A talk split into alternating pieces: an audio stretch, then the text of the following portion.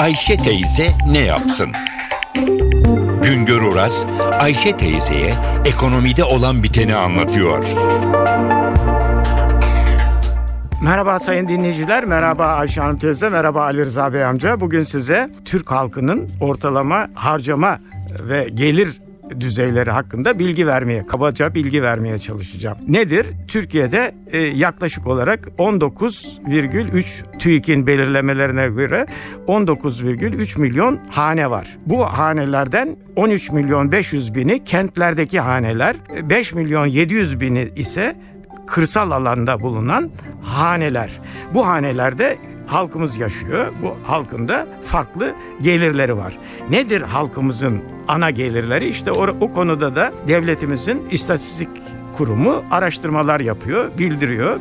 Bakınız onlardan öğrendiğime göre size Türk halkının gelirlerinin nasıl oluştuğu hakkında bilgi vereyim. Türkiye İstatistik Kurumu'nun verilerine göre Türk halkının ortalama 100 liralık gelirinin yaklaşık 43,7 lirası maaş ve ücret geliri. 3,6 lirası da yemiye geliri. Toplayalım ikisini yaklaşık ne oluyor? 100 liralık gelirin 47,3'ü maaş, ücret ve yemiye geliri. Demek ki Türk halkının eğer e, maaşı ücreti yükselirse, yemiyesi yükselirse geliri de yükseliyor. Müteşebbis geliri yani girişimcilerin kendi hesabına iş yapanların gelirinin toplam hane halkı geliri içindeki payı sadece yüzde yirmi yani 100 liranın 20 lirası girişimcilerin gelirinden hanelere giren paranın 100 lirasının 20'si girişimcilerin kendi hesabına çalışanların gelirinden oluşuyor. 6,3'ü tarımda çalışanların gelirinden oluşuyor. Bir de hani gayrimenkul geliri vardır. O acaba ne kadar? Gayrimenkul kira geliri. O 100 lirada 4,2 lira. Menkul kıymet geliri yani hisse senedi bono geliri onlar ne kadar?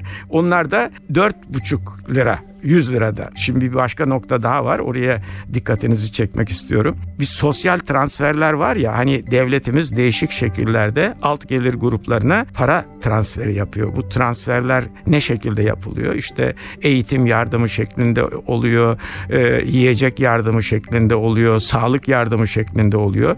Bu da hanelere giren her 100 liranın 20'sini oluşturuyor. 20 buçuğunu oluşturuyor. Çok önemli. Bir başka daha özellikle Ayşe Hanım teyzeyle Ali Rıza Bey amcayı ilgilendiren nokta var. Hanelere giren 100 liranın 18,8 lirası emekli, dul ve yetim aylıklarından oluşuyor.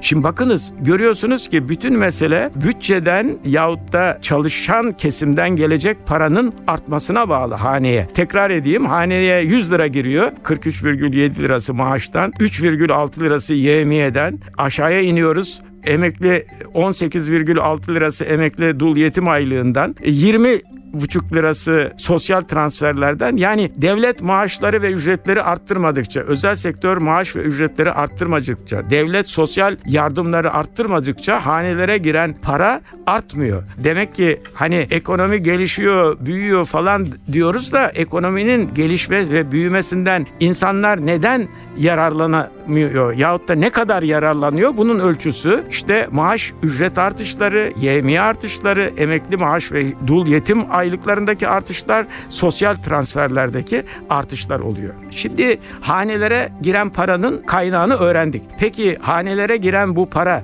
nereye gidiyor? Haneler bu paraları ne yapıyorlar? Türkiye genelinde gene Türkiye İstatistik Kurumu'nun belirlemelerine göre haneye giren 100 liranın yaklaşık 25 lirası konut masraflarına yani kiraya, o evi döndürmek için alınan ev taksidine, e, evdeki eşyalara vesaireye gidiyor. 20,7 lirası da gıdaya gidiyor. Demek ki yani konuta giren paranın yarısı özellikle alt gelir gruplarında daha fazlası o konut harcamalarıyla gıda harcamalarıyla harcamalarına gitmiş oluyor. Ondan sonra kalanlar da evin diğer ihtiyaçlarını karşılıyor.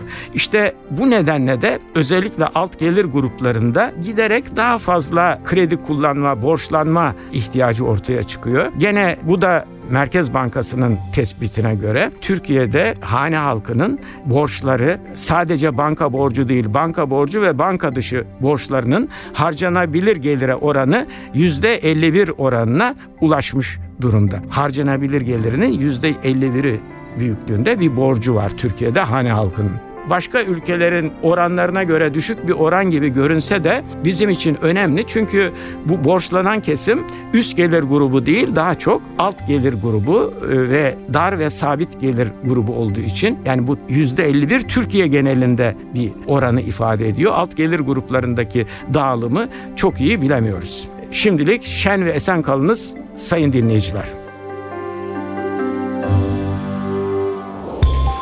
Güngör Uras'a sormak istediklerinizi ntvradio.com.tr adresine yazabilirsiniz.